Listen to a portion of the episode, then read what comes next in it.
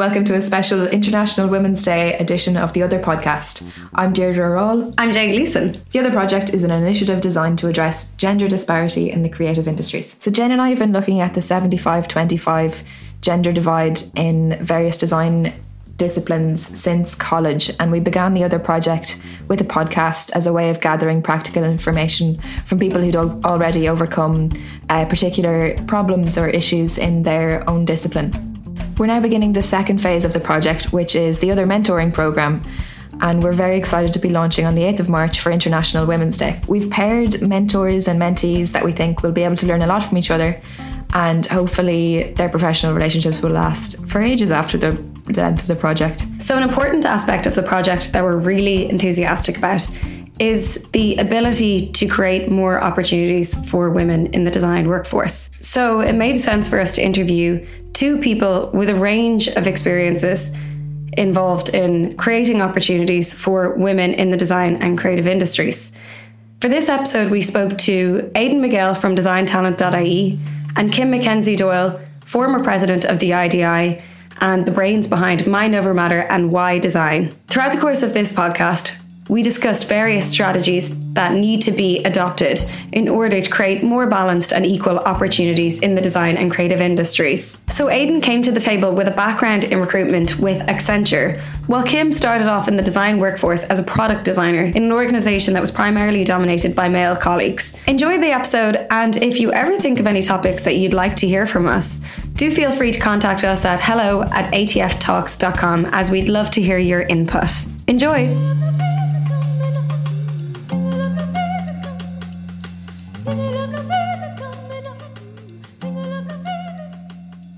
I'm Kim. I am head of marketing and product in VoxGig, and I'm also founder of whydesign.ie and Mind Over Matter. Both are initiatives founded from my presidential term Institute of Designers Ireland. So I'm Aiden McGale. I'm a design headhunter. Uh, I run a company called Affinity Recruitment, and I'm also launching uh, designtalent.ie, which is a job board for designers in Ireland and also involved in the Why Design initiative. The topic that we're really focusing on today is kind of creating more opportunities for women in the creative industry. And you obviously both come from a design background, so it's a really interesting area for us to look at because, as some of the listeners may or may not know, the statistic um, of designers um, in Ireland at the minute is at 75 25. So there are only 25% females in the design workforce at the minute. And if you look in more detail, you'll see that at collegiate level, um, the statistics, the ratio is quite balanced. And then when you get to the workforce, all of these female designers just seem to drop off. And it would be great to kind of understand why, I guess. Um, and why design is an initiative that is trying to redress that and really look into it by creating role models for um, these kind of early uh, maybe potential designers. So, Kim, I'd love to hear more about the reason you set up that. Yeah, I think um, from from my own career, I was the first female uh, designer hired in Design Partners a long time ago, and it always kind of um, surprised me that there wasn't any, you know, industrial designers that were female that I had to aspire to get there. Um, and at a level to get there. Uh, and I really want to um, make the incredible female designers we have in Ireland more visible because you see a lot of, of male designers are very comfortable in, in speaking, very comfortable in um, turning up and talking um, as as guests and putting their hand up and saying, yes, I'll do that. But there didn't seem to be enough women doing that. So we, we wanted to create uh, something that was readily available to absolutely everybody. So it was really accessible um, for non designers and designers alike, or aspiring designers, uh, second level female students, so that to give them uh, a way to connect with these women.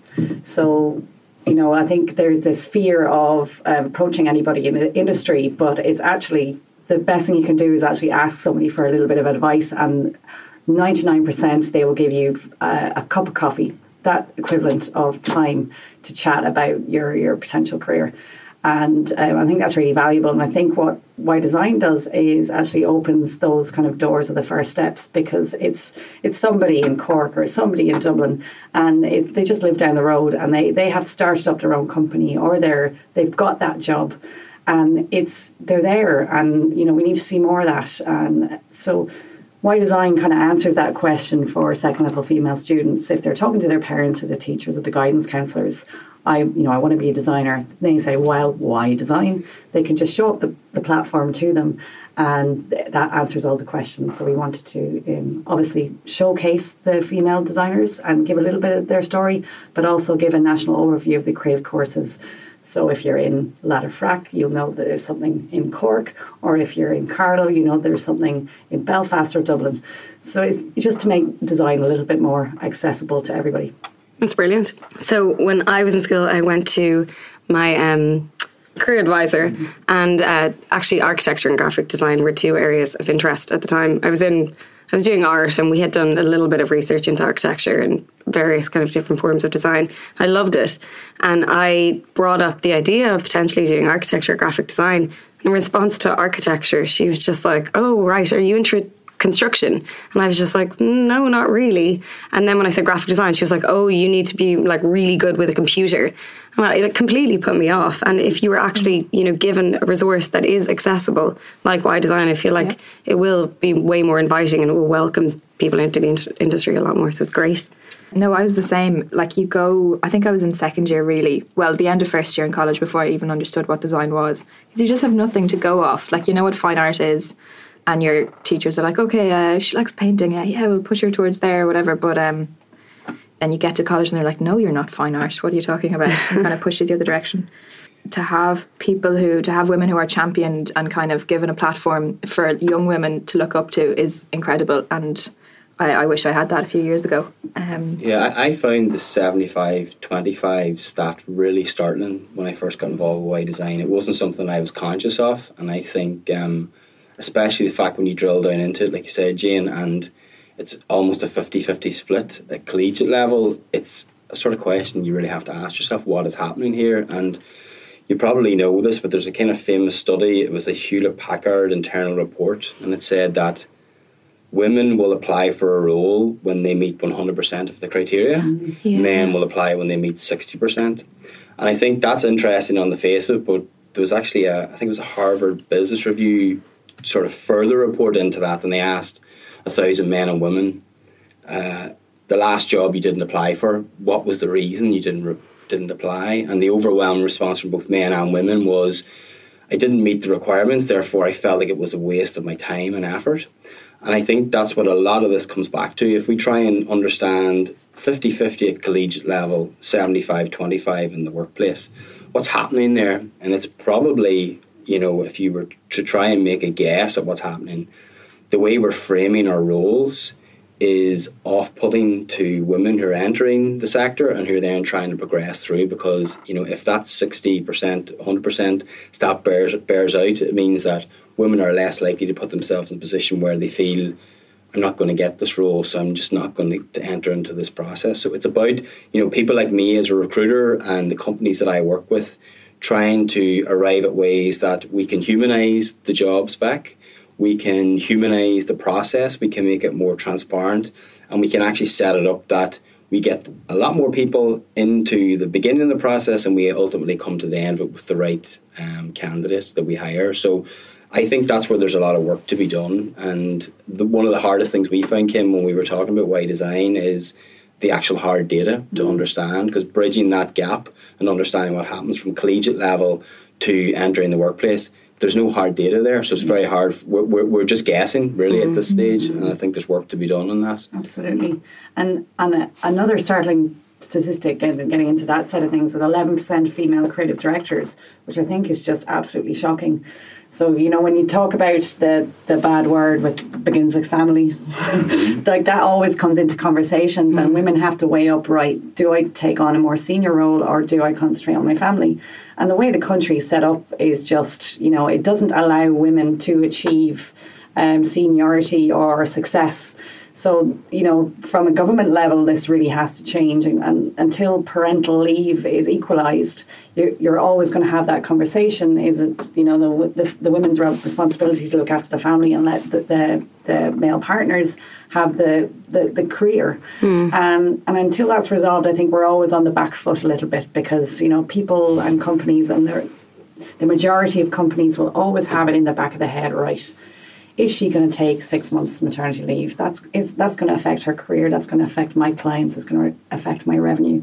When the actual truth is, having more women in senior roles brings in clients. It uh, adds value to the team, to the diversity of thought, and you know we want we need to champion these women because they bring so much to companies, so much wealth and value and knowledge and and drive different perspectives.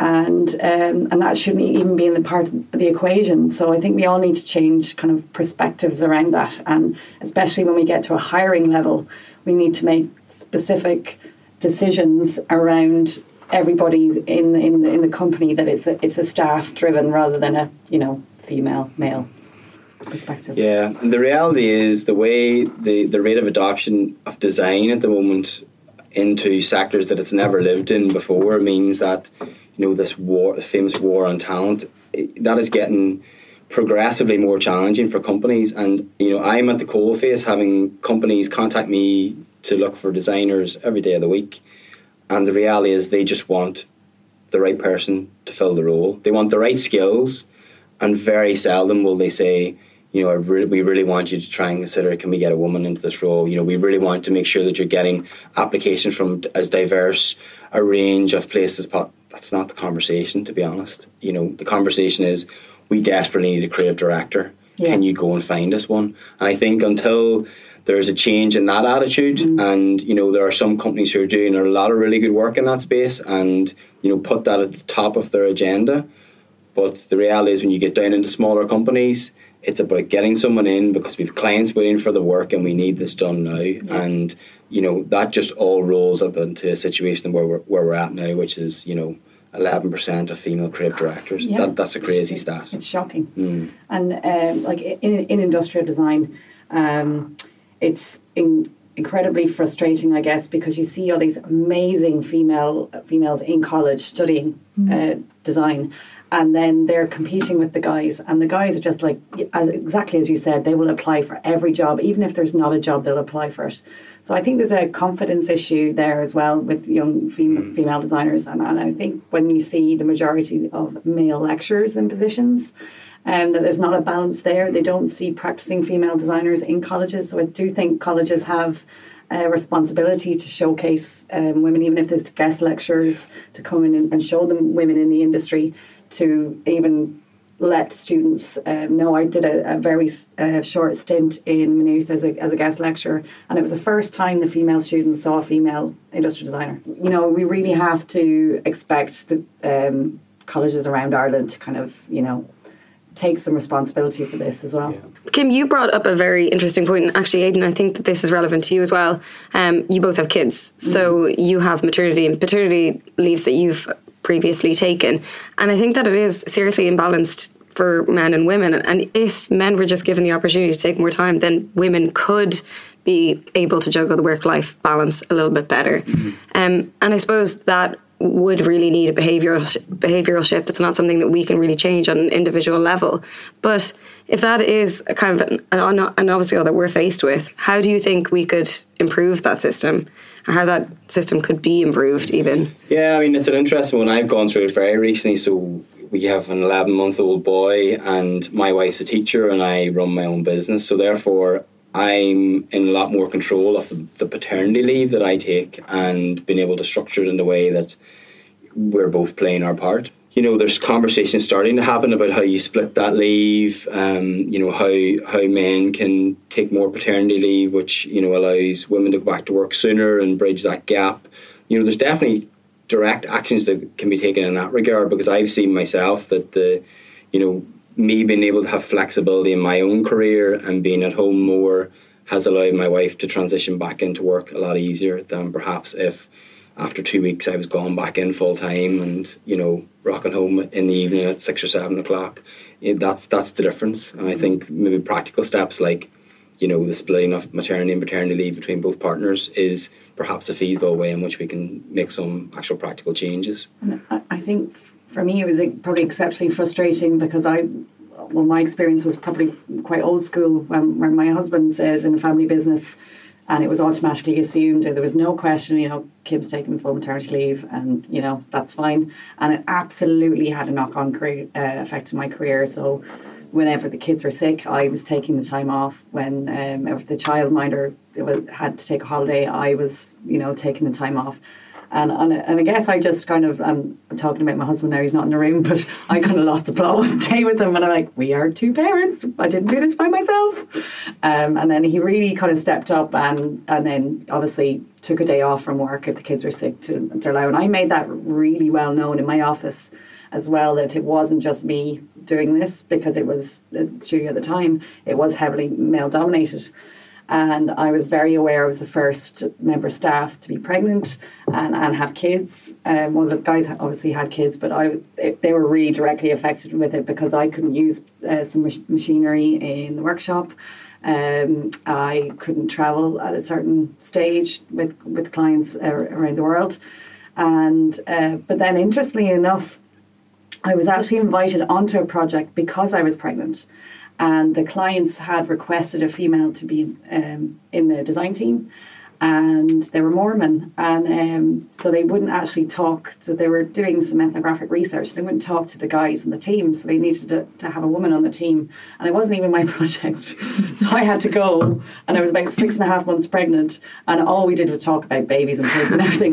But it was such a great icebreaker that we really got uh, some amazing uh, information from um, from the people, the intended users. So the guys were kind of blown away by this, and I'm like, now see the bonuses. but there's still an awful lot of work to do um, about making it basically a safe space to say you're pregnant because mm. I I, have, I almost felt like oh my god I need to tell them I'm pregnant like I have clients for the next kind of year to set up projects what are we going to do yeah. um, I'm, am I going to get like fired and you do have that thought which obviously didn't happen but it's you shouldn't be ashamed to want family, mm. and um, I think companies would be less well off without that creative talent and the different perspectives. So you have to allow for people to grow with you and develop and change. Mm. And if you don't do that, I think you're you're a, a big loss. And I know Aiden has some great experience with companies that really yeah, I, like it's all, it's actually all about diversity of thought, diversity of life experience, and if everyone you have in your company is male and your every woman you has not had kids, and like you, if you narrow it in, then your business is going to suffer because it, I've been on the other side of this. Interestingly, you know, I come from a HR background.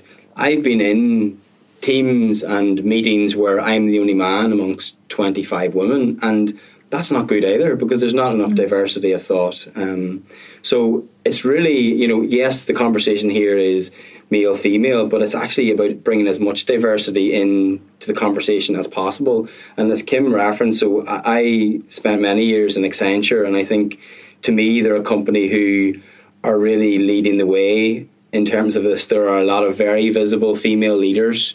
Um, there is a culture where they understand the importance to get as close to a gender balance as possible.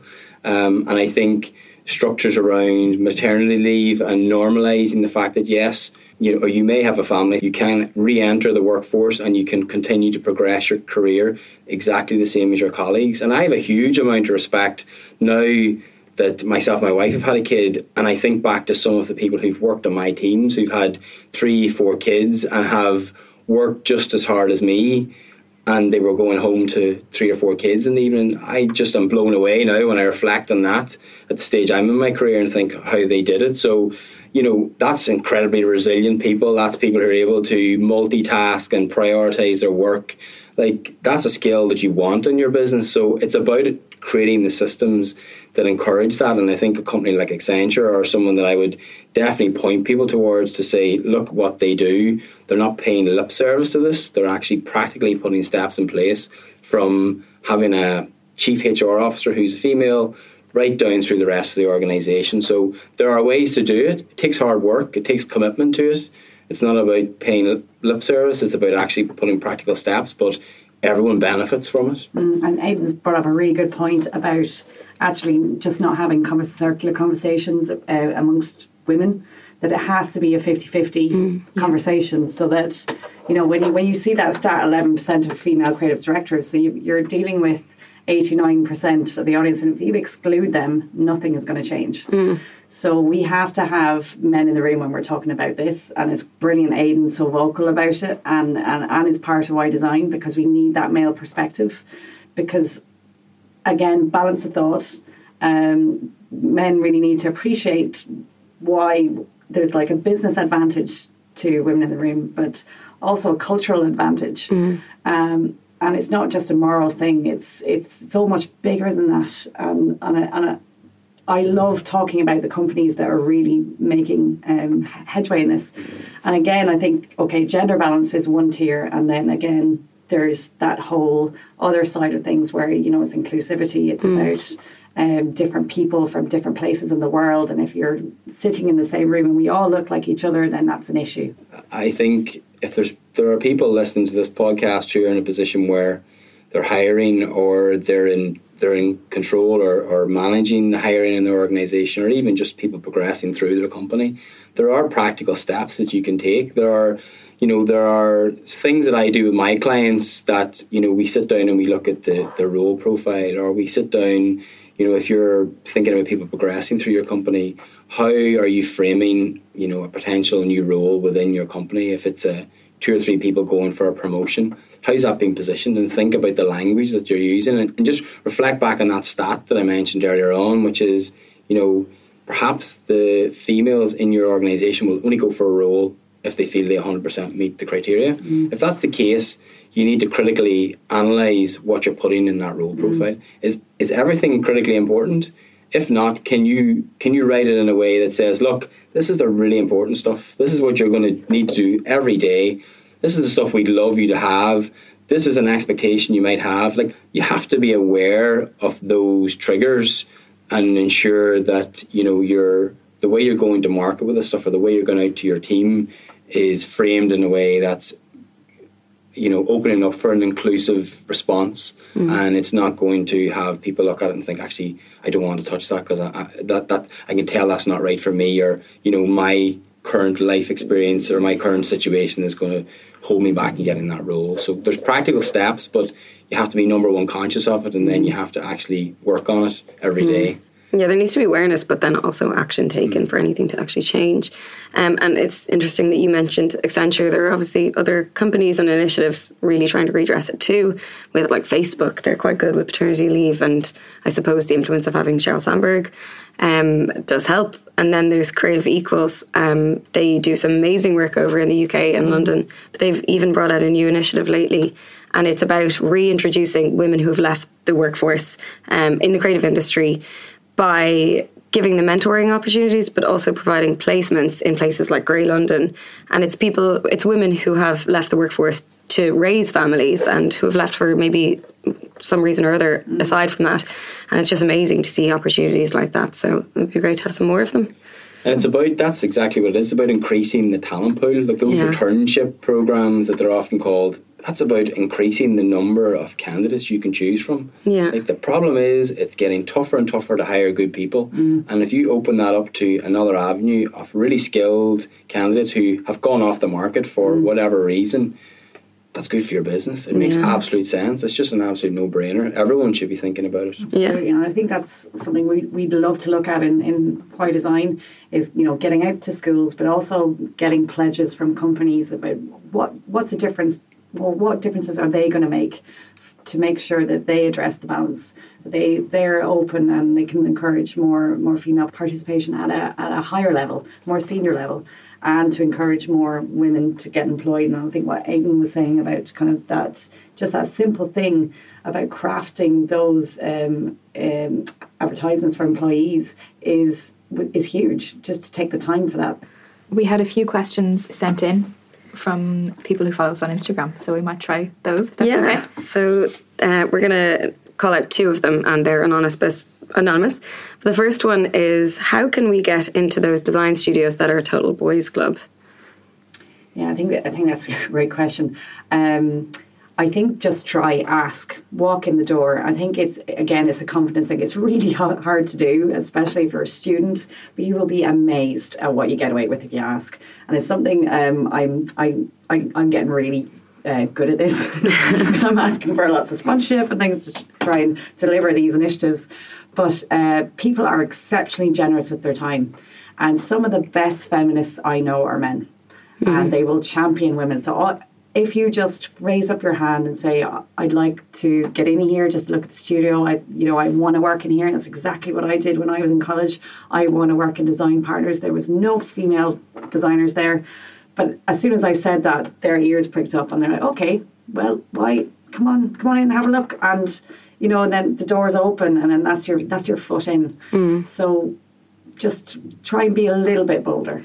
Yeah, Yeah. I would agree. And to be honest, my advice is actually advice I would give to anyone who, who comes and says to me, I want to make a change in career, or I'm trying to get a foot into a particular industry.